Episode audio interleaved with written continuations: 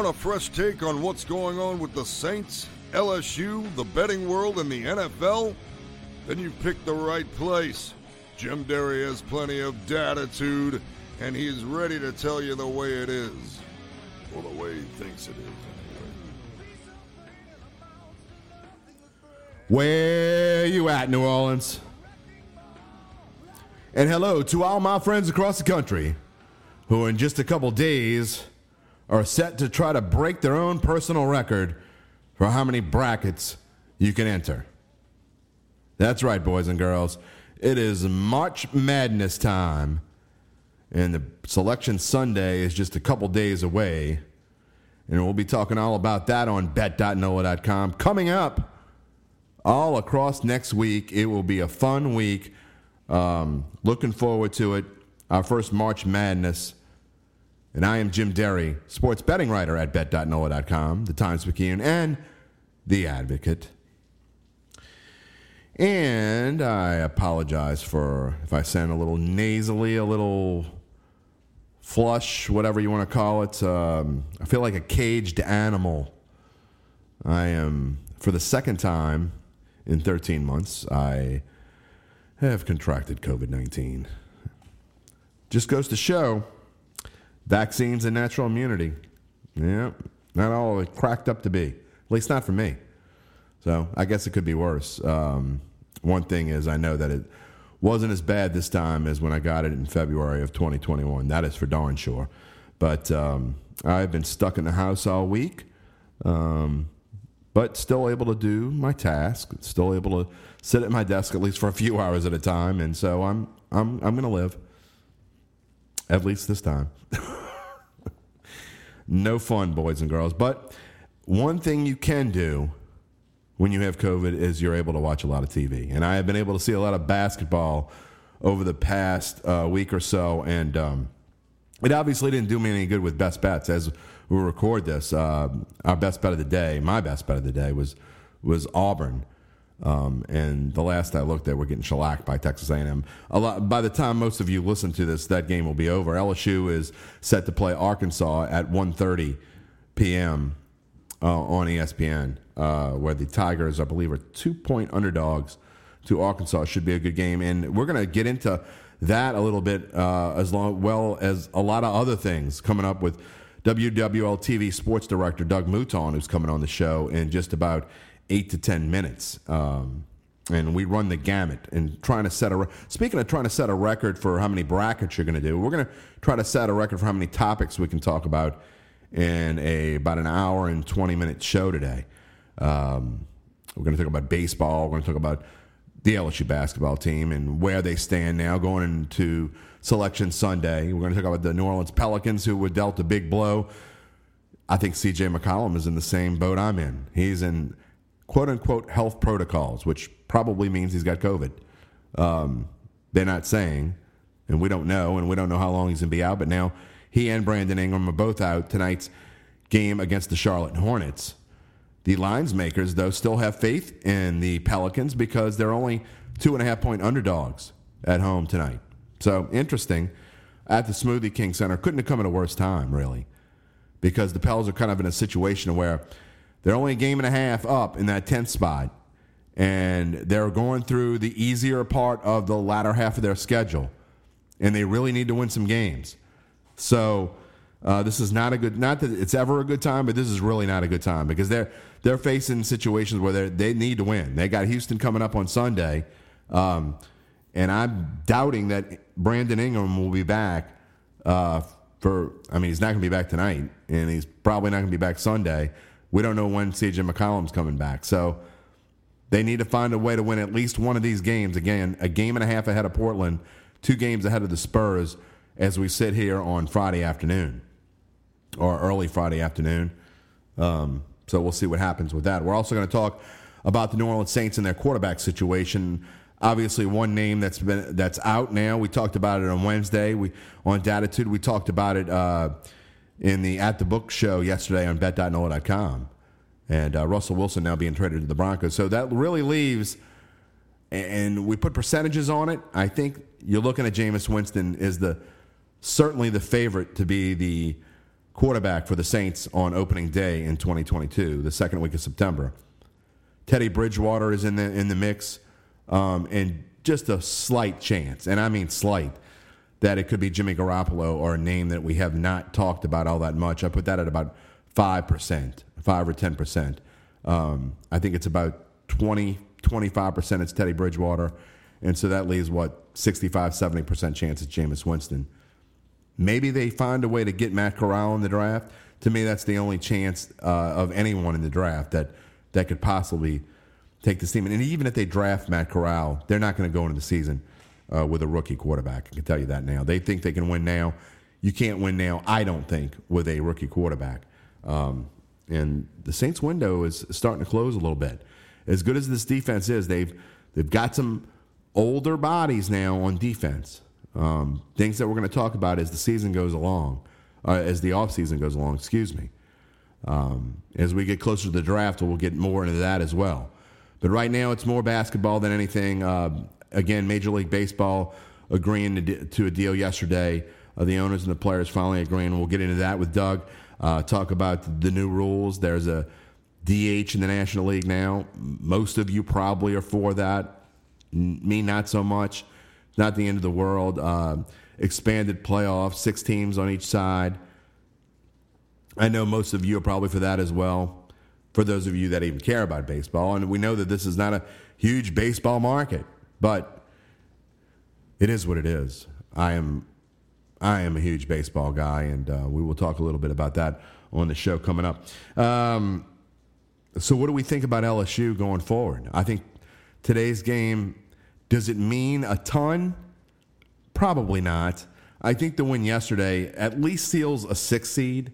Um, I think with a win today, they could, and even if they don't win today, I think they have a chance at a five seed. Um, and there's a huge difference. And again, we talk about this, but when to me, there's not that big of a difference between one, two, or three. Okay, I, I just I don't think there are. I don't think there's a huge difference between seven, eight, nine, and ten. But when you're talking about six and five in, in that range, uh, to me, there's a big difference between seven and six, and there's even a bigger difference between six and five because I think what what five does, it gives you a better chance if you can win that first round game. It obviously gives you an easier opponent in the first round because you play at twelve. But I think it also gives you a better chance to win in the second round and get to the Sweet 16. And I think if this LSU team can find a way to make it to the Sweet 16, that is a win and a big step forward for this program because we don't know what's going to happen with the Will Wade situation and it's obviously going to weigh a ton in the next just really few weeks. Um, is Will Wade going to survive all this mess again? I don't know. And if he doesn't, what does it mean for the future of LSU basketball? I guess we'll find out. And we'll find out soon. So let's get into our guest. Um, again, just one guest today, and you know, I expected to be a 35 minutes or so, so segment with Doug Mouton. Ended up being an hour. We had a lot to talk about. It was an interesting, was an interesting conversation. Love talking with Doug because we just have fun doing it, and that's uh, that's what we have here. We start off with baseball and run the gamut. So let's start that gamut right here. Welcoming into the Datitude podcast on a Friday morning or late morning or early afternoon, whenever you're listening to it. We're, we're just happy you're listening. Doug Mouton sports director at WWL TV. Uh, welcome to the show, brother Moo. Oh, Jim Derry, happy to be here.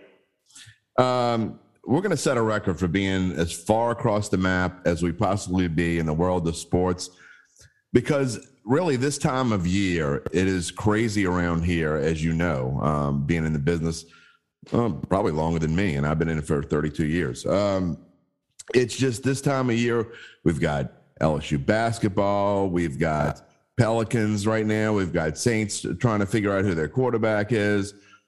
And we have Major League Baseball, which usually is in spring training right now. They have finally figured things out, supposedly. And that's where I want to start because you and I are both big into baseball, not just in the fantasy world of baseball, but just baseball fans in general. And uh, what were your thoughts when you saw that they finally came to an agreement? Well, it seemed for about the last week that they were getting close, and that they had all. It's funny because you know they at the beginning it's all about these major financial obstacles, and by the end, it's about whether or not there's an international draft, which is something that doesn't even come up at the beginning. So once it got to those kind of issues, you knew it was going to be any day. And look, both sides, they may not have said it, but they're both motivated to have a 162 game season. And even though they postponed those first couple of series, you know the deadline really hasn't hit. And look, I, in in the world of everything, deadlines motivate people, and stuff gets done when you get pushed to a deadline. And your first deadline wasn't really a deadline, but the deadline of starting to lose games is starting to lose money on both sides. And that was a real deadline that both sides obviously took seriously. And I mean, look, we talked about this before it started. I thought they would get it wrapped up in time to have a whole season.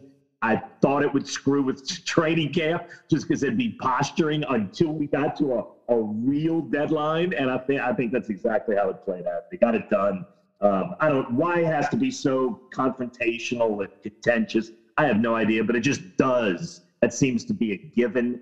But the fact is, it got done without any major damage, and that's awesome. You and I have worked on deadline a few times. It does motivate you. like, holy crap! I got there's times, look, I do sports at 523 every day. And there's times when I'm like, oh God, at five o'clock, I got to write something. You yeah, I mean? exactly. You know what? It always seems to get done. It always does get done. And for baseball, it's got done. Some of these rules, though, okay, now look, I'm a traditional, so I'm not, I'm, I'm going to try not to sound like a 53 year old ass in my seat, uh, going to just sit here for the next six hours and watch TV kind of guy, okay? But I am not a DH guy. All right. So it's going to hurt. And being a National League fan, not just because I'm a Cubs fan, because I just love the National League, just in general. I have a hard time watching AL games. I always have. So I am worried now that with the DH in place in the NL, that I'm going to have trouble watching games. I hope that's not the case. That's let me say this, all right? And I think I've said this to you before. I hate traditionalists. I hate it. And it, here's my question with baseball, right? And look, I love baseball. I, think part of the reason I love it is because I don't have to cover it. I can just watch it as a pure fan and just enjoy it because I'm rarely doing Major League Baseball stories. Why is it NFL football today almost in no way resembles football of the 70s? Things right. you can do in the passing game, guys can't get hit. They can't. You know what? NFL football ratings are the highest ever been. Basketball almost doesn't resemble the sport of you know, the Detroit Pistons mauling people. That is true. Check tip called. You cannot play the same. Hockey, I don't really know, but I do. I did look it up. There have been like 10 pages of rule changes in the last 20 years to try to open up more offense. Why is every sport allowed to evolve and develop and change rules and make rules to make it more entertaining and more offensive. But when baseball changes everything, traditionalists flip out and they go nuts. Oh, we can't change that. We can't change everything. Who needs the sport from 1907? Like, why is it that baseball is not allowed to evolve like every other sport? I have never understood that, and it drives me nuts. Look, Jim, what's coming in the next two two years is a ban of the shift. That's coming. And you're going to scream and you're going to be angry. And you know what? It's going to make baseball a little bit more fun to watch. But that's that's coming. Um, speeding up, making pitchers not take a minute between pitches. Like they're going to have a rule, and I know they've started moving that way. There's going to be hard rules about time clocks to make things more entertaining, and it's going to be good in the long run. Um, the, look, pitchers batting was silly, and and going to the DH now, and I, and I, I think I was with you ten years ago, but now when you watch games, seeing a, a real a real hitter hit is better than watching a pitcher hit, and the pitchers don't get hurt as often. You know, a lot of pitching injuries happen when they're batting or running bases. They're not going to be doing that anymore. It opens up more offense. And Jim, like it or not, the sport has to be allowed to evolve at least a little bit. You know, my daughters have uh, Barbie dream houses that are updated. It don't look anything like they looked in 1975 with my sisters, and uh, they have cell phone like plastic cell phones now and all kinds of new things. It doesn't mean I watch her play Barbies, just like I didn't watch my sisters play Barbies. Uh, that doesn't mean I have to like it. I mean, I you know I'm coming up with with, with silly uh, metaphors here, but I will say that football, I, you're right. I don't mind the changes in football. I think they've been exciting for the most part. They obviously need to get rid of some of the serious, stupid hits in football. Um, there, there are rules they still need to change and make football better. Football's done better than anyone. Basketball, I don't watch it as much as I used to. Maybe not. I don't know if it's just the rules change. I don't know if it's that I don't like them taking four steps to the basket. I am an old dude. I don't care. People make fun of me. Go ahead. I, I, don't have a problem with it. But there are certain things that are just I don't know if they're sacred or if this I I don't and, it's like I don't even mind change all that much. It's not the the, the change for change sake. Kind of there are things that evolve. I like the fact that my car has a TV screen in it, or you know I can see the number instead of a dial, and and that I can use my cell phone through my speakers in my car. I like change for the most part, but some things you're not supposed to touch. Okay, but look, they can. Baseball is more fun when there's a little bit of offense, and watching a pitcher strike out another pitcher is not all that exciting. Watching a pitcher strike out a real hitter is it can often be super fun to watch. We're, we're, put, we're putting better hitters. Watching Josh Arrieta hit a home run is fun, though. No, it is. You're right. And watching Madison Bumgarner, like one of the few pitchers that can really hit, hit. Like in the home run, a home run in the World. Series. I get that, and, and no, nothing is about 100 percent better, but 90 percent of pitcher at bats will now be more entertaining to watch. 90 percent. You're not waiting to get through this guy. You know, like do, do it away like with an intentional walk, like letting the guy take first base and saving the 40 seconds of throwing four pitches. Like those are the kind of smart moves that just get rid of some of the fat in the game. Look, baseball's a beautiful sport. You just got to clean up a little bit of the fat. And, and that's what every sport has tried to do over the course of the last 20 years. Let baseball try to evolve a little bit. Do you like? Look, they're to no, do away. Hold with on, hold on. And Speaking of Olson is better. Are you okay with doing away with? No, hold on. Speaking of fat, you bringing a fat. You know what the DH is going to do, uh, and it's already done in the AL. It's going to allow 38 year old fat guys to keep playing baseball. That, well, that's, good. What they hit. They're fun to watch. They can stumble to first base. Well, I will say this: Look, the DH was originally created to extend the life of of the greats in baseball. Let them play another couple of years where they don't have to play in the field. That's what it began as. That was sort of the yeah. mindset. It's not that now. Now there, are, now there are guys who can't just literally can't play the field, who are just disasters in the field. They do. But don't you miss that? Don't you miss no, that? No, no, no. I look, I, I, I was with you ten years ago. I'm fine now. Let's and I watch enough games. Right. I watch National American League. There's no magic to watching a pitcher bat. It's usually just waiting to get through this terrible at bat or this See, bad sacrifice. To me, it's it's not, it's not as much about the pitcher batting as it is. It's more strategy for the manager to go through. I mean, you and I can almost manage a game now What with, the DH. You don't have to think about when you're going to. It's a lot easier to.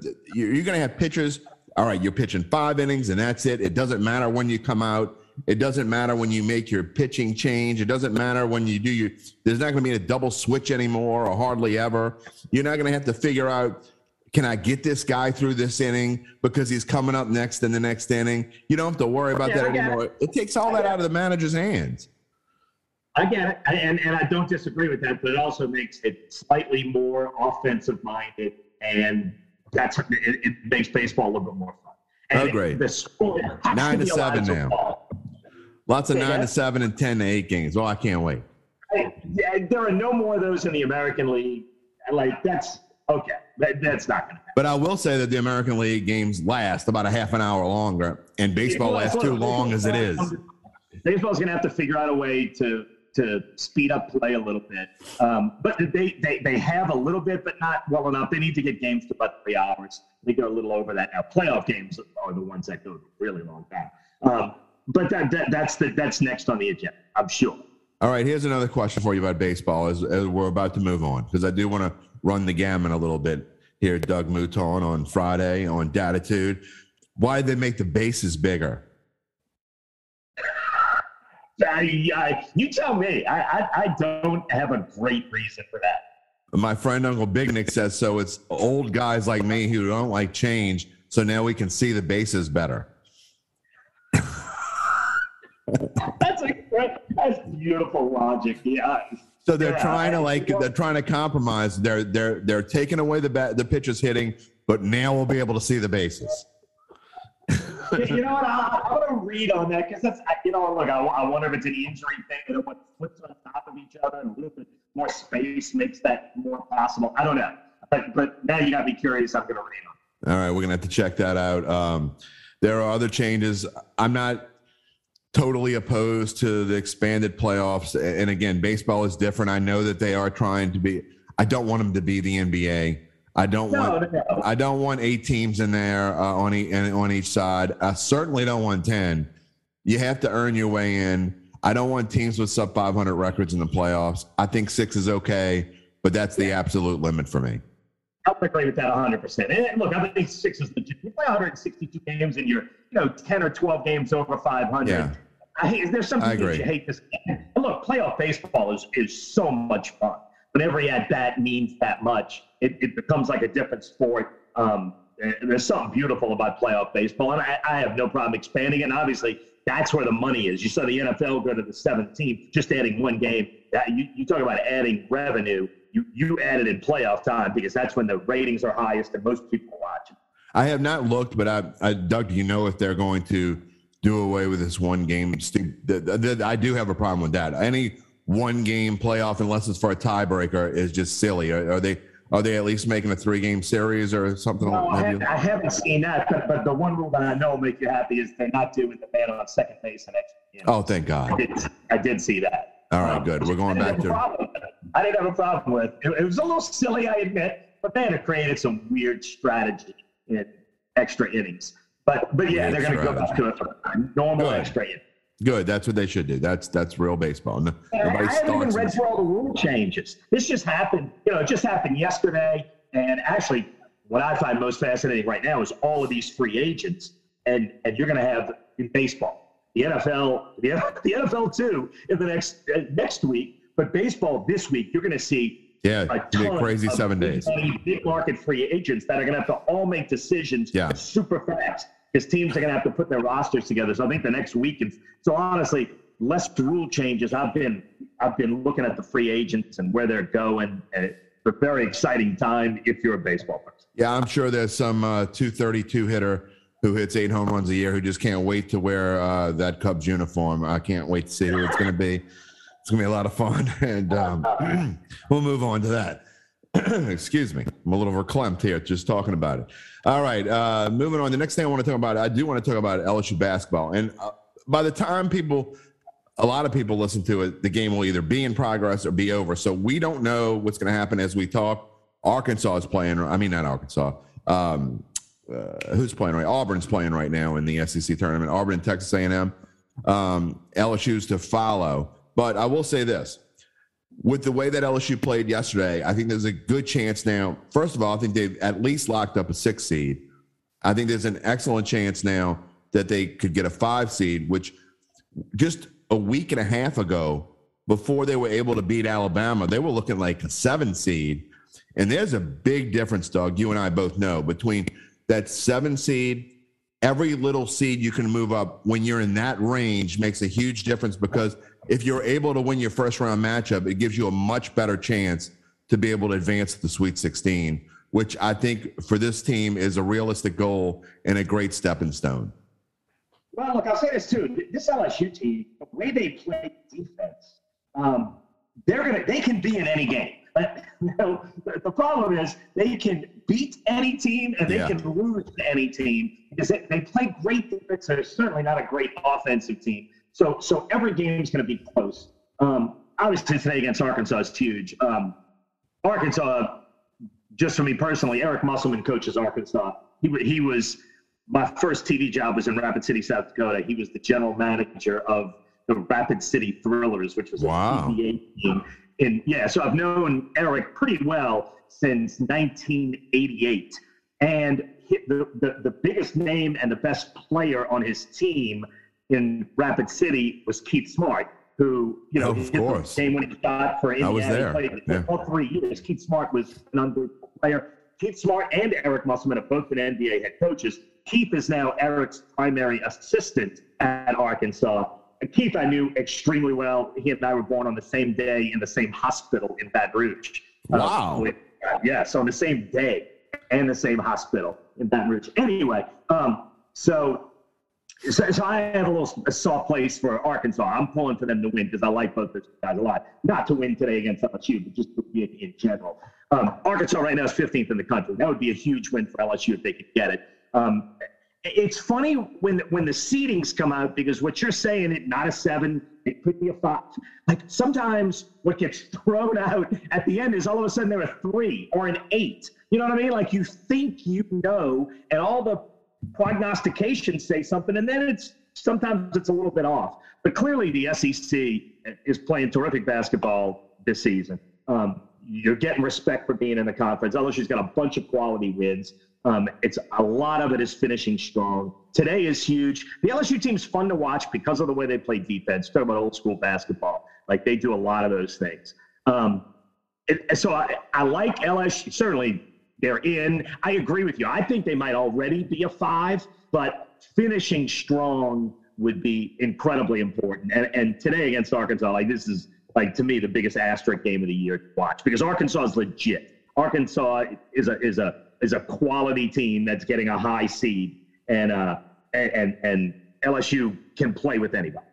How much does this whole Will Wade situation uh, kind of hang over this team right now? And and it, you know, it's the same thing as a couple of years ago. I, I, I hate the timing of this from the NCAA and, and this coming out that you know this talk of what could happen and improprieties that we've been hearing about for years. And again, this has to surface right before the NCAA tournament. It's it's almost like they're just trying to look. I'm I'm going to be honest. I'm not the biggest Will Wade fan on the planet. But the fact that they're coming out with this again at this time is just to me almost an unfair thing. Either do this in like October and get it over with, or wait till the season's over. And and now you're affecting the kids as well, and they're still kids in my mind. How, how much do you think it, it just kind of hangs over this team? honestly, I feel like it's been hanging over the team for three years, waiting for the NCAA to do this and then to see what Scott Woodward was going to do. Yeah, the timing's terrible. I honestly thought all this was going to happen before this season began. Yeah, and then did Scott. Woodward is going to have to make a decision whether he keeps Will Wade or, or goes in a different, you know, and sort of fights the NCAA or says, you know what, we can't have this. Oh, yeah, there's no doubt it hangs. But look, sometimes, I mean, you know, in sports, sometimes the adversity is what galvanizes something. So it, honestly, it may not be the worst team, you know, us against the world kind of mentality. In, in, in the sports world, we've seen that work a lot. So I'm not sure it, it plays a negative role. I, I wouldn't necessarily believe that because when it comes down to it, it's how, how big is your rotation? Eight Right. guys. So it's there are eight kids against their eight kids, and and the rest of it doesn't really matter.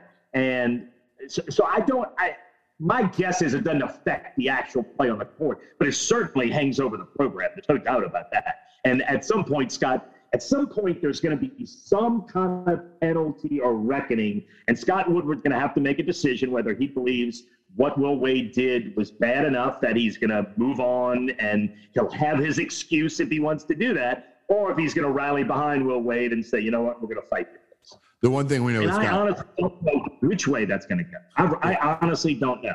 Yeah, the one thing with Scott Woodward is if Will Wade does not survive this, which I mean, I, I'm thinking there's been enough talk, it's been enough distraction, and and quite honestly, Will Wade to me has coached like he's been distracted this year. Um, this team is going through lulls, and even though they started out hot and 15 and 0 and and everything and played as well as they did the first couple months of the season, he's coached through this SEC season like like he's been distracted, but.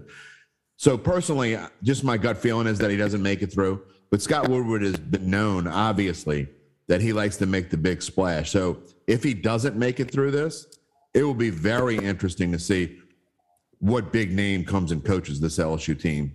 Again, I know that's speculation for another time to see whether you know Coach Wade makes it through or not. I'm not wishing ill will on him. None of that stuff. I'm just saying that I, I just think Scott Woodward wants to put his own stamp on this on this team.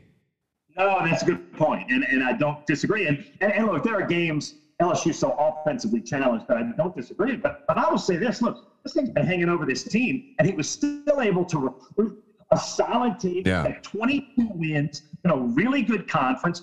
He's not on the NCAA bubble; he's in the tournament. I mean, honestly, just from a coaching standpoint, you believe he should be fired, I don't have any argument against you. Um, And a lot of these players are coming back next year.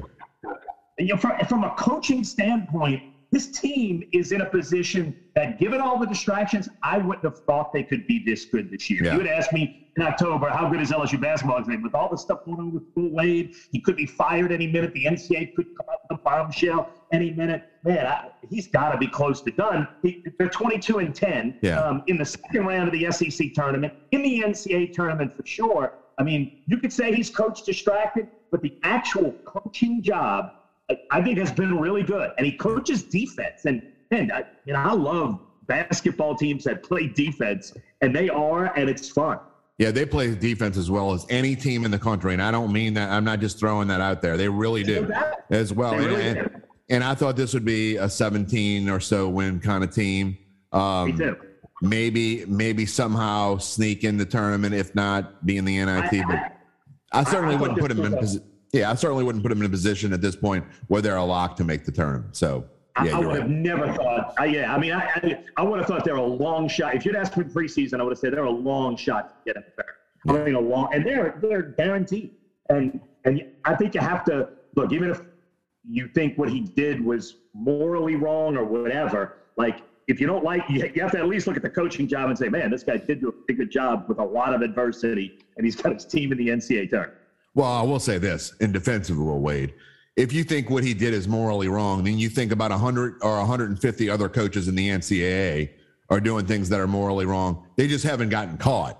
So Okay. get, Yeah. get get over Well, and I've heard the yourself. argument, And the, and the counter to that is, okay, then if everyone's doing it, he's the dumbest because he's the one who got That's probably that's true. Okay, I can live with that. But I mean, it's the same thing, and and it's not just in the college level. I covered high school sports for I don't know 15, 20 years. It it happens in high school too, boys and girls. I mean, it, so guess what? I mean, recruiting the way that he's doing, whatever he's been doing, um, he just was dumb about it. I mean, so is that a punishable offense being dumb? about it. Yeah, I mean, that cavalier, too too bold. Yeah, any of those things. too bold. Uh, That's a that's a not, good. not hiding it, not not playing the game, however you want to say it. Yeah, But well- look, from a pure coaching standpoint, he's in the tournament in a year that I would not have believed that to be possible. No, I mean possible, but not guaranteed like this. Yeah, well, I mean, I think overall throughout his tenure here, he's done a good job. Um, but I kind of expect I don't know. It's hard to say you you had the best record in the SEC two years in a row, and then you get to the tournament again.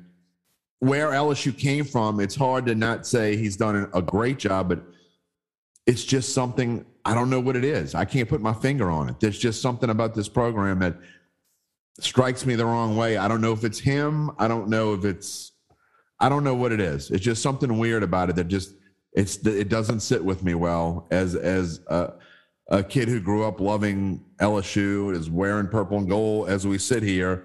Um, went to LSU and was in the LSU band and you know it just it just something doesn't sit right about I don't know if it's this guy or this team or this program or the way they are. I don't know. I don't know what it is. It's weird. So we'll we'll have Look, I think your point. It would be really interesting to see what Scott would do with the men's basketball. That, that would be that would be very because you look at the job Kim Mulkey's done with the women's program has been absurd in one year with Yeah. largely the same team. Um, yes, it, it, it would be interesting to see what he would do, but but we're not there yet. And this mm-hmm. team, this team still has an NCAA run that it could make. And look, that's the thing I, I will say a hundred times about this team. They play good enough defense where they're going to be in every game. I don't think anybody's going to beat them by 15 or 20. They're going to be close. Oh, yeah, they for make sure. first. They get a couple of they get a couple of threes in the final two minutes. They can beat anybody. I agree. think they've shown that, and I think that's going to make the, the tournament really interesting. Could be one and out. Could be Sweet 16 or more. I mean, they're they're they're good enough on defense to where the, the expectations are wide open. I, I agree wholeheartedly, and uh, it will. I can tell you this: if any anyone who is within, uh, you know, who has to play them in the first round or potentially in the second round, they're not going to want to see LSU in in that little piece of the bracket. I can tell you right now, whoever coach sees that, they're going to be like, "Oh, that's yeah. not something they want to see." So, it they will be and ugly and a lot of turnovers and steals and yeah, and and look, it's it's it's kind of old school basketball in a good way. All right, jumping across the spectrum here, we're going to stay in the world of basketball and the and the Pelicans. And man, they go through this big old four game run, have a great this great stretch, and then they lose Brandon Ingram for at least a week. Now CJ McCollum's going into protocol, health and safety protocols. Man, just it, it's kind of I don't want to say heartbreaking, but you get to the point where, you know, you lose the Magic at home the other night. That's a game to me you almost have to win. And now you're in a spot where you have to play without your your top two scorers for at least a game or two. And we don't know where this is going at the worst time it could have possibly happened.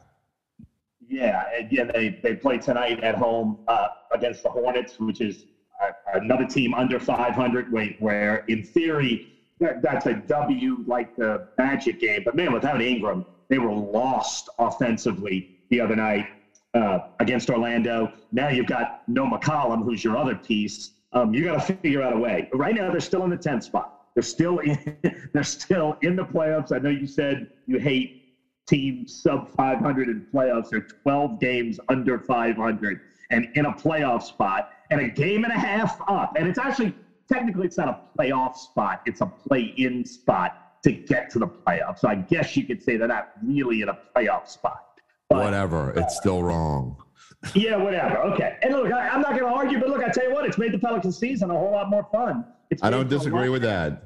And the NBA, look, the NBA knows there's a lot of games if in February, March, and April that don't matter and nobody goes to and nobody watches. And now you've made, you know, at, at least some of those games meaningful and people wanting to watch. I want. I actually went to the Pelicans game Wednesday night against Orlando. Um, like I said, it was you talk about offensively brutal. It it, it really was. Uh, Jonas Valanciunas might have to score 50 for the Pelicans to win, but you know what? They got to figure that out. Um, a, a, couple of observations on the year. I do think through this, even 12 games under 500, you get the feeling that Willie Green was a great hire Absolutely. the right guy, and he's got him going in the right direction. I know it's 12 games under 500, and I know they're still figuring it out. But I like everything about Willie Green and what he's done. I think he's put his players in positions to win to the best of a coach's ability. I love the job he's done. Um, it, the roster is still obviously not there, but look, I love the McCollum trade.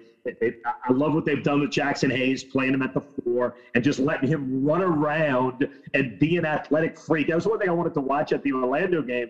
Is just watch Jaxson Hayes because now he's not playing the five, so he doesn't have to play the other team's big guy. So in defense, he literally just runs around looking for for wild block shots or to double team somebody here or to occasionally play his man. And then on offense, he just runs around, doesn't look for the ball, but will look to make offensive rebounds or to get in a dunking position. So just watching him run around and be an athletic freak that they're letting him be has it like that that was a, a really nice coaching move that took Willie Green a couple of months to like I, that's what he's done. It's taken him a little while, but he's figured things out. He's worked through his problems. Um, I find the team fun to watch. I don't know if Zion will ever play for the team, but um, but I do I do like where they ever are. this year or ever again. And all, all of the above, yes. Ever this year and all of and you know next year and beyond. I just don't know. I, I don't. If, if you can get a big package for him, I think you've shown you've started something with Ingram and McCollum um, and the rest of the pieces that if you can get another piece around him that wants to be here, maybe that's the way to go. But also, you'd love to see Zion be able to play on this team. Look, when the guy played last year, he was unbelievably good with the ball in a way that I would have never expected the whole point Zion thing, and it was amazing to watch. Um, look, it's impossible to know what to believe. He says he wants to be here. You hear all the rumblings that his family doesn't want him to be here. The fact that he went to Portland to rehab leads you to believe he's trying to get away. Um, I, I, I, don't know what the truth is. Um, I, I don't know if he's going to be healthy enough to play this year. I know his doctors say he will be. I have not heard that from the Pelicans. So I don't know if the team believes that. His one doctor has said he's on the road and he might be able to play. I don't know if that's true. But anyway, the, the, the bottom line is the Pelicans have a shot at that 10th spot. They're a game and a half up right now, and the teams around them, none of them are on fire and really seem to No. want that spot. So I, I feel like they are going to get into the play-in, and, and hopefully by then they have Ingram and McCollum back. And, and look, that team is fun to watch. Brandon Ingram's taken a major step forward this year. They're fun to watch. They've got the right coach. I think for the first time in five years. Look, here, here's my thing on Zion, and it's the same as Anthony Davis, and it's the same as Chris Paul. If Zion's here, the clock is ticking, and we're waiting for the moment when he leaves. And for me personally, look, I, I love Zion as a player, but if that's what having Zion is, I'd rather just trade him, see what we can get, and let's try to build something else and not waiting for Zion to leave. I, I've seen that movie twice. It's and it has exactly what I was gonna say. terrible ending. Yeah, we've seen this movie before. It doesn't get good ratings. It does not. It does not. It's awful at the end. It's got Rotten um, Tomatoes. It got like 18%. Oh my god. So, and I've seen what I think looks pretty good if you can build around these two guys. Obviously, they need more talent around them, but Zion's a pretty nice trade piece. So maybe the answer is to trade Zion, like let him get healthy, then trade him. See if you can get a package where you can get a leg- somebody as good as McCollum too, and then let's see if we can build something that might be sustainable. My point is, I don't know if a Zion Pelicans team is ever sustainable because the clock is ticking like it was with Anthony Davis and, and Chris Paul. I'm not blaming Zion, but I will say this. The first month or so of the season, they had this whole Zion thing looming over their heads. They start 3 and 16. Once the news comes out he's not coming back anytime soon, all of a sudden they start playing well. They play well, they play well. Zion's back in New Orleans, they stink again. I'm just saying I'm, I'm not blaming Zion. I'm just saying it's a kind of weird coincidence that he's back around the team again and they're stinking it up. I, I, I, all kidding aside, this clearly is a legitimate basketball team with Zion Williamson on the floor if he's healthy. But I do agree with you. If there's a way that you could, I just don't know if some team's going to give you what you probably deserve or want to get for trading that kind of player. I don't know. I said he, he has got some marquee value that maybe, but I don't know that either. And and and three and sixteen start. The Pelicans are actually one game over five hundred. That's insane. Yeah, they're not a great team, but they are a They're a good team. 500 team. They're a pretty good team. They're a little bit better than 500 since that start, since they started figuring out how to play. Look, I, the funny thing about this team is that it was built for Zion. Devonte' Graham is a is a catch and shoot three point shooter. He is built for Zion to drive the lane, kick out to him. So they built this team around Zion, and then the one guy they built around they don't have.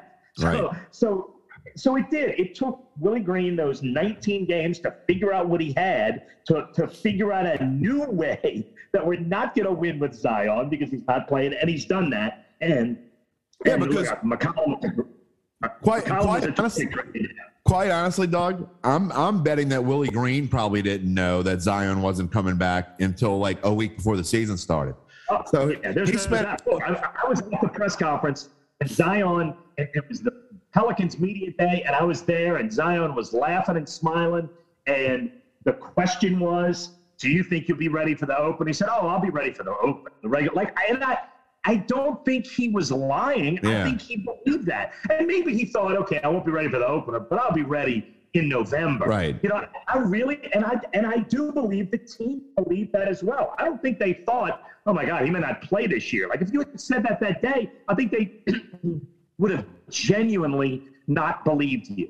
And and then here we are, and he still hasn't played, and Willie Green has figured it out. And the fact that he hasn't played yet this year, and you're still in a playing spot, like I, I think that's a I think that's a solid result. Yeah, at this point, I think it's just you might as well just. I mean, there's no re- to me. There's absolutely no reason to put him on the floor this season at all. There's just Because no, it would take you a while to figure it out anyway. yeah. So let's let's just let him sit the rest of the season out at this point. Um, if there were 30 games left or 25 games left, even I'd say maybe. But when Yeah. you're getting down to where, what do we have? 16, 15, 16 games left. Um, Yeah, they're they're at 66. Yeah, 16 games. left. All right, so that that's you know we're to the point now. Even at best, he could probably come back with seven or eight games left. That just Yeah, well, I mean, that that's just- if he's fully practicing that. Which, which, so we're not even there yet. yeah. So that, I mean, yeah. I wouldn't even try to to push it. All right. Um, lastly, I uh, want to talk about the Saints, and uh, it's been an interesting week in football. We saw Russell Wilson traded to the Broncos, um, which everyone thinks now the Broncos. Not everyone, but it, it- it's so funny how things work. In, in being a sports betting writer has opened my eyes to some things. I pay more attention to, to different odds than I've ever paid attention before. The Broncos go from twenty five to one to win the Super Bowl. Now they're twelve to one because they got Russell Wilson, which to me is absolutely absurd. I love Russell Wilson. I think that trade was, um, in a word, moronic. I mean, you're giving up two first rounders, two second rounders, and a top 10 tight end, in my opinion, for a guy that's look. I love Russell Wilson. I want to make that clear to everyone. Don't send me hate mail because I've already got a little bit of it, thinking that people thinking that I hate Russell Wilson. I love Russell Wilson. I think he's an outstanding quarterback. I think he's a potential Hall of Fame quarterback. I think he's still got probably three good years left. But he's 34 years old. He obviously went the wrong way last year. A first, two first, two seconds, a fifth, and a top 10 tight end. And you're telling me that's going to change your franchise that much? I wanted the Saints to get Russell Wilson, but not for that price. And I'm thankful now that if that was the price, that is not worth the Saints could not afford to pay that price. Okay. Well, first of all, I think you saw in the playoffs the importance of quarterback play. And it's not like it has ever been at any point in the history of the NFL. Quarterback play. is- Agreed. San Francisco might have been the best team overall, but with terrible Yeah. quarterback play, they, they, they had no chance. And quarterback play means everything. I, I, I'm not disagreeing with you on the trade being too much. Denver has been close, or, or they, they felt like they had a team that was close, but and horrible quarterback play made them mediocre. And I, I don't blame them for wanting to take a shot at one legitimate star quarterback. I mean, I mean, look, you play sports to win a championship.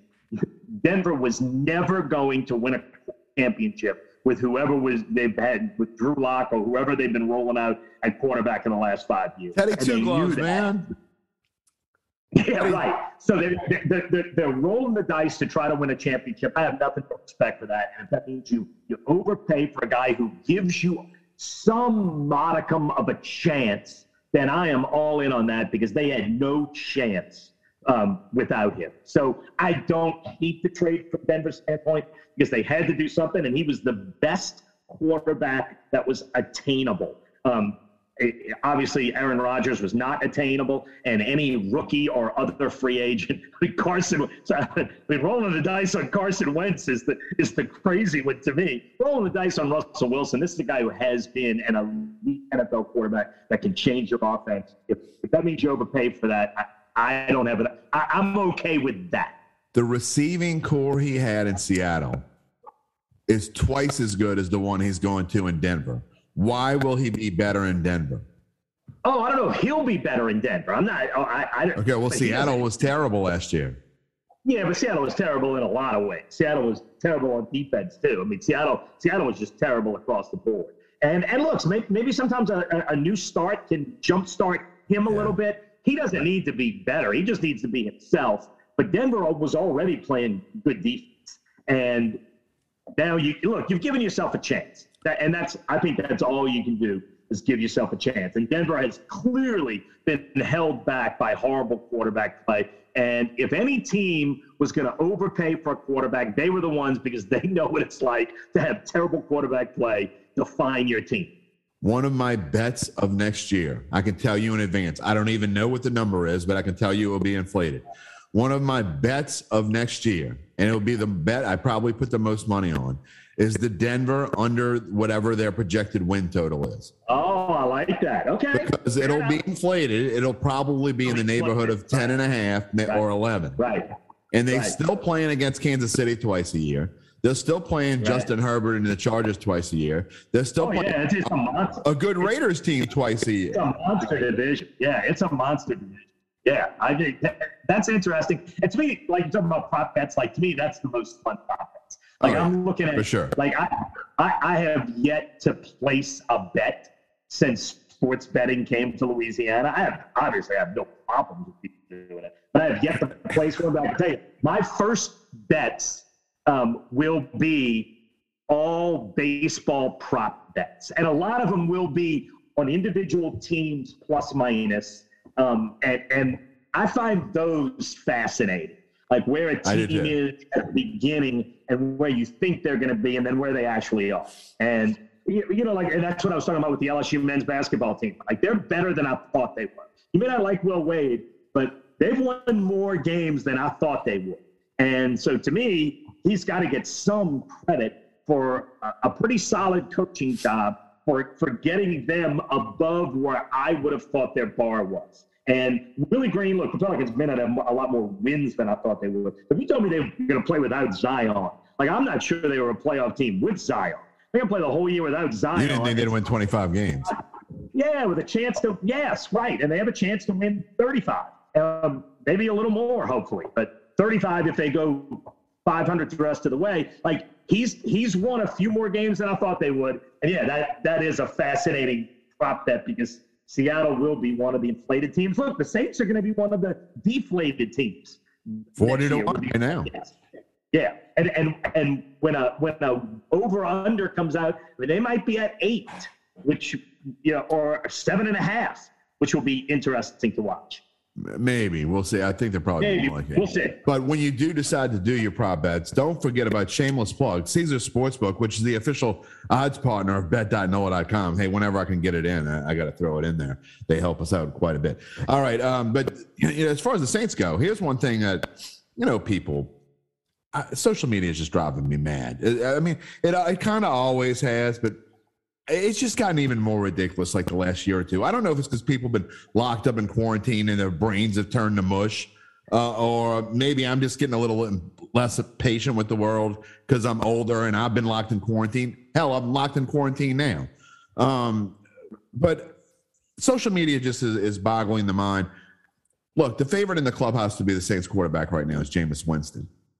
And if you look at the numbers that he put up last year, it showed that he is a different guy.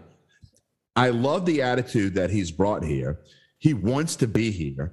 Um, I think the team wants him here. Um, I think they're going to work out some kind of deal. So I think I'd say there's probably a 70% chance that Jameis Winston is your starting quarterback on opening day on the second Sunday in September or whenever it is. And I have no problem with that. I did sort of last year, but what I saw in that little seven game window, I really, really liked. And I think this guy can lead this team at least for the immediate future. If that's the 70, what's the third? I think there's a mix of Teddy Bridgewater, Jimmy Garoppolo, or someone that's just we haven't heard of yet, uh, which is probably 5%. So I, I think it's 25% Teddy Bridgewater, Jimmy Garoppolo, 5% someone that's not even being talked about. It's 70% Jameis Winston. It's not Taysom Hill and it's not Patrick Simeon and it's whatever. Oh, God. Not Ian yes. None of those guys. Oh, God. Yeah, no. And I, I don't think anyone. That's 0%. Okay, first of all, I, would I would give Teddy Bridgewater a little higher percentage. Let me just say this right off the bat: of the names you brought up, I, it's not going to be Taysom Hill or Ian Book. Right, because that's zero percent. Look, Dennis Allen had terrible quarterback play in Oakland. Right. the one thing I'm positive of, and I think not franchise tagging Marcus Williams is part of this, is that Dennis Allen's going to go get the quarterback that he wants because he knows we're talking about quarterback play a minute ago. He knows he cannot win. He cannot be successful without at least pretty good quarterback play. He may not need a superstar quarterback because he knows he's going to have a good defense, but he's got to get so. And, and, and the one baseline is, and I think all Saints fans know this, but for the last 15 years, there has not been a consensus. the Saints have done what Sean Payton wanted to do and everyone else was following Payton's orders and making Payton's directives happen. So I hate to say this, it was a little more, it was a little easier to predict what Sean Payton would do because we knew it was all on Sean Payton and we knew Sean Payton well. Now we've opened it up a little bit. It's Dennis Allen's call now, but I don't think Dennis Allen is going to operate the same kind of forced autonomy that Sean Payton did. I do think it's going to be more of a collective. And I do think there's going to be input from everybody. And I do think they're going to come to a decision, but I also believe they know what quarterback needs. Right? That's where we're starting. Um, the Saints won in this offense with Pete Carmichael with Teddy Bridgewater. They were 5 and 0. Teddy Bridgewater plays a very safe game, a very check down game. Um, I, I believe, and I haven't looked this up in three years, but in those five games, I think Teddy Bridgewater had one turnover in those five games. It might be two, but I think it was one. But either way, Teddy Bridgewater protected the ball, he played to the defense, and they went 5 and 0. Jameis Winston is more of a gunslinger, right? He wants he protected the ball well too. He, he didn't protect it as well as Bridgewater, but he did a solid job. But but I do think the difference is uh, Bridgewater is safer. Jameis gives you a bigger upside. Because Jameis throws an unbelievably beautiful deep ball, and Jameis is going to be a gunslinger. I think the thing that Jameis did that surprised me the most was how many times he took off and ran. But he didn't have stuff. He ran, and he had never been a runner before, and he was an extremely effective runner yeah. in the Green Bay win and in the Tampa game. He actually got hurt on a play when he was running, and he was forced to run because he had a bunch of receivers who couldn't get any separation. Yeah. I would love to see Jameis with some legitimate weapons. Look, I was on your show a couple of times last year. I was Jameis's biggest fan, and I know he's going to throw into coverage a couple of times. There was one touchdown to Juwan Johnson that was a, oh, to Marquez Callaway. That was a jump ball that could have gone either way. He trusted his guy and he got a touchdown. I know he's going to do that sometimes, but I agree with you. I think I think you can win a Super Bowl with Jameis because I think Jameis can be extremely good. Now you're also getting the gunslinger thing. So what we're going to learn about Dennis Allen, whether he goes with Teddy Bridgewater, who I think would certainly come here, and Bridgewater had enough non-success post Saints where I think he'd be very affordable if you wanted to get him. Or does he want to go gunslinger and and you know and sh- and roll a dice big and go Jameis? So I think we're going to learn something about Dennis Allen, which guy he pursues. I do think he can get either of those guys. But one guy I don't want is Jimmy Garoppolo because Jimmy Garoppolo no, to me is Teddy Bridgewater, but not as good. He's he's not the gunslinger that Jameis is. To me, Jameis is just clearly better, although Jameis has a downside. And if you want to play safe and win with defense, Jameis is not your guy. Teddy Bridgewater is.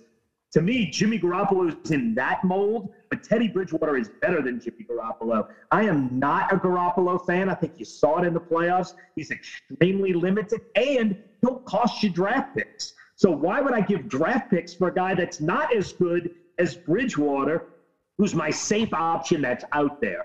it looked like if you had asked me a month ago, I would have said I was leaning Bridgewater. You ask me now, I would say I'm leaning Jameis, just because I do think when it comes to free agency, where there's smoke, like there's legitimate fire, and I am hearing the same smoke on Jameis. I was not hearing it a month ago. I am hearing it now, which leads me to believe that there is legitimate, legitimate action on Jameis. And I, and I, the first thing when I saw Marcus Williams not franchise tagged was they're making sure they get their quarterback because maybe you can win without a great safety. They're positive they can't win without a quarterback, and they learned that last year. Yeah, and I, I think too, though. Uh, I, I think they were holding out because I think they did have hope that they could get, find a way to get Russell Wilson here. Um, so, uh, so, I think that that played a big part in it. Um, it's one of two things to me. If you're think you're going to get a, a, some quarterback for the long term future that's not available right now, you sign Teddy Bridgewater for a year or two, and then you figure it out in the next two years. If you're willing to make a semi, at least a semi commitment to a guy like Jameis Winston right now for at least three or four years, and you say, we're rolling with this guy for three or four years, then I think that's why. And, and I think, I think they're going to be willing to roll the dice and say, you know what? we're going to go with Jameis for three or four years. If a guy comes up in the draft in the next year or two that we can get and we think can be the future, we'll get him. But for right now, I think Jameis Winston gives them the best chance to be like what you said. Te- they can't win a Super Bowl with Teddy Bridgewater. I, I, I no, no offense to Bridgewater. They, they can win games. Oh, for sure. And they can be a playoff team and all that. But I don't think they can be a legitimate team like they were with Drew Brees. They they need to have Winston to me is the floor of what's out there. To me, he's the only one left that can possibly get him to a Super Bowl. I, I would agree with that. I agree with that 100%. Jameis Winston, when he's right, he is good enough to get you. Look, you won a national championship. He is good enough. He's first pick in the draft for a reason. He is good enough to win a Super Bowl. I agree with that 100%. But one guy I like in the draft that might or might not, my guess is no, but might get to the Saints when they pick is Matt Corral at Ole Miss. I love his skill set for the modern NFL. I agree. Um, I would not want to trade up to get him. I wouldn't want to give up next year's number one or a bunch of other draft picks. But if you get Jameis for two or three years is probably legit. I don't think you're going to get Jameis for one year or two years. I think if you want to sign Jameis, it's going to have to be for three. I don't think if someone's going to offer him 100%. three or four. Yeah, Right. 100%. So, but I do think Matt Corral is the guy that if he falls to you, he's the one guy with enough upside in the modern NFL. I mean, the difference he made at Ole Miss was night and day, and he could be a great player. I think. I know he's a little smallish, but man, I I, I love Matt Corral, his whole skill set, and he's the one guy that I would love to. You got to get a quarterback before that because you, you just got to hope you get him, and if you don't, okay, no big deal. But he's the one guy that I really like. I got to be honest. I'd be willing to trade up for him because I agree with you 100 percent on Mac. I I think that even Kenny Pickett. I'm not sold on Kenny Pickett at all. I think Matt Yeah. Corral is the only guy in this, the only quarterback in this draft that I think is going to be a legit NFL quarterback. It scares me that he gets hurt. Um, it scares me the way he plays. They'll have to work on that, but I'm all in on if if they can find a way to get Matt Corral. That to me, that do it. Go out there and do it, and he can he can sit there for a year or two and try to figure things out, and then you you still sign Jameis to me for three years, and Oh yeah, yeah, yeah, yeah. You resign Jameis first because you don't know. If look, Corral, I think is dynamic enough for somebody took him ninth in the draft. You wouldn't be Not surprised. Yeah, right. It wouldn't surprise me at all. And the Saints can't get to come. They just No, I agree. You know what? The way the draft is, it, at, at, were they 21? No, They, 18. no, they're at 19, 18 or 19. Yeah. 19. yeah, I think they're 19. But I don't need to know yet. Um, It won't be long. to get to eight or seven, you're not going to want to give Ryan Ramczyk and a number one. Yeah, right, of course. I mean, like it, it just takes too many assets to get into the top ten. So you need you need him to sort of fall to you. And yeah, maybe then he falls to 15 or 16. You could make a trade because then you would have the assets to make you know a lesser trade. But he's the one guy that I think in the draft. And look, there's a bunch of guys you could take a shot on in the draft in rounds five or six or seven and hope they pan out. But you got to get a quarterback before the draft. You can't wait on the draft to get your quarterback. Not if you're outside of the top five picks in the draft. I agree wholeheartedly. And speaking of drafts, I will see you soon because our I guess we'll be doing our baseball draft for too long. I can't believe uh, I was starting to wonder if we were going to play at all. So I mean, I've led with baseball. You and I have been in the same baseball league together. I there's nothing I enjoy more than kicking you and Duncan and Triplet and Mike Prange's ass. I mean, it really makes my year. I mean, I don't know where I'm gonna put this sixth ring. I couldn't find one that fits my thumb, so I, I'm just gonna have to figure it out, I guess. As- No, look, you are you are shockingly good in that league. But I will say I am a multiple time winner of that league. Yeah. It's not like I have never uh, cracked the top whatever. But I'm on a two game a two year skid where I have not been good. But I like some of my pieces this year. Um, we have a unique keeper rule, and I've never heard of this, but in, in Jim's league, you know, it's all we, we have a salary cap and you have, you have prices on guys. You can keep guys for one year at the same price, anybody, but then by the second year they all go back in the pool, which is a good thing because then we draft every single player in baseball every other year, or at least Right. every other year. So, like I'm in one league where somebody drafted Bryce Harper when he was 18. He has still not insane. come up in a draft. Yeah, that's insane. Yeah, he- that, that's that's, not the way it's supposed to be. Now he goes up in price every year. So now he's being so so he costs that team a, a, a pretty sizable chunk of their salary cap. But yeah, we've never bid on Bryce Harper ever in, a, in an open draft. I know because they're they're allowed to keep it. Anyway, Well, the, it makes more strategy when you got. It's kind of a half half dynasty, half new league every year. It's fun, it and we've had Oh, the same. We've had the same 10 guys for a few years now. Uh, we've got some legends that have been in the league, some guys that are no longer with us that, that we love and miss dearly. Um, it is a fun league. It, it, it used to be all media guys, and now it's kind of a, a hodgepodge, and it's certainly fun. But the one thing that's the most fun is the fact that you're going to have to pay for my dinner. I'm just, I'm just going to love that fact. That's another rule we had where we had 10 teams in the league. The top four collect money, but then we do a dinner, which we've done the last few years at Drago's in Yeah. Battery. And it's Give Tommy a plug. Bo- yeah, well, look, I mean, he rolls. He deserves it.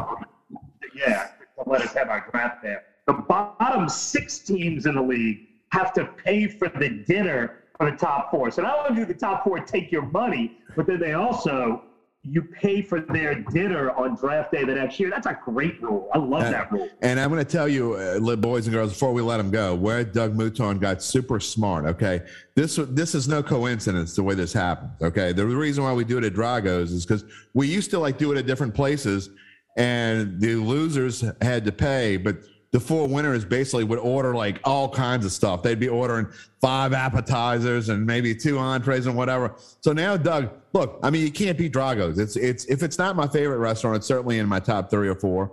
Um, so now we have it to where we get all the stuff we want basically, but it's a it's a pay per head type thing. And so Doug Doug Wise and. He, got tired of paying like like 180 bucks for dinner, and now he's got Right. whatever the one price is. He pretty much knows what Well, let me say this: Good smart. when they bring out the trays of the charbroiled oysters, and everybody reaches their hands into, and that's a it's some fun moments. But yeah, now we do it. It's sort of buffet style, and yeah, it does manage the cost for those of us who were not in the top four last year. Well, for those yeah. of us who banked too hard on Castanera and were let down last year. Um, Yeah, it really hurt my it really hurt my feeling really hurt my feelings last year that I, I had to pay because I'm so not you know I don't think I had paid in like I don't know 12 years or something so I I actually had to find some money I had to go dig, dig in my wallet I don't know what the hell that's like so it'll be nice to not have to pay again this year For a couple of years in a row, I've had thanks. This is all right I could I couldn't let you go without giving you a little grief we will talk to you soon uh, Doug Mouton on WWL TV thank you so much for uh, for spending part of your Friday with us here on Datitude. Jim anytime. Fun stuff, fun stuff. Here to have fun. That's why we're here, right? Douglas always brings a little, you know, I had to give him a little grief about baseball. You know, you know, I just been kicking their butts for 20 years. Six titles in 20 years. I mean, not that I'm bragging or anything. But, you know, when you get a chance to, you, you got to throw something out there, right? You know, it is what it is. All right. Well, we're going to close out the show. In a programming note, we were going to we're going to go back to uh, one show a week, at least for the next few weeks. If if LSU makes a serious run, maybe we'll have two shows um, later on. Well, we may have two shows the week of the Final Four, uh, with it being in New Orleans. We'll have to figure that as, out as we go along. But I know next week we won't be back on again until next Friday. Uh, possibly Thursday. If LSU's playing on Thursday, we may do the show on Thursday instead of Friday. So look for that coming up next week. And don't forget to subscribe to Datitude if you haven't already, uh, just wherever you find your podcast. Uh, that way you will be notified every time we have a new episode. And uh, we've had some weird schedules going on the past uh, couple months ever since football ended. It may it may be that way going forward because I know when when the draft gets close, we're going to do it. Uh, we'll we'll go back to twice a week at least for a little while when we get closer to the draft. I look forward to having some great guests on the show. And again, we couldn't do this without you. And uh, we thank you for for being a part of this. We are glad to be back. Uh, hopefully, I'll be back to normal and I'll be out of my cage by this weekend. We'll see. Um, but we know this: we're going to have fun watching LSU as long as they can play, uh, and the LSU women as well. We didn't get to talk about them much today, but uh, we wish them well going forward in the tournament. We'll be talking about all of that and more next week on the Bayou Bet Show. Uh, that'll be coming up on Monday uh, as we dive into the brackets, and then of course next Thursday we'll be doing the at the book show where I hopefully will be out of quarantine and we'll be back at Harrah's uh, to do that show, and then Datitude, of course, next week. So we got a lot planned for you at betnow.nola.com. We thank you for joining us. We will see you next week all over across our wonderful platform. Make sure you come back and say hello. Peace and love, my friends.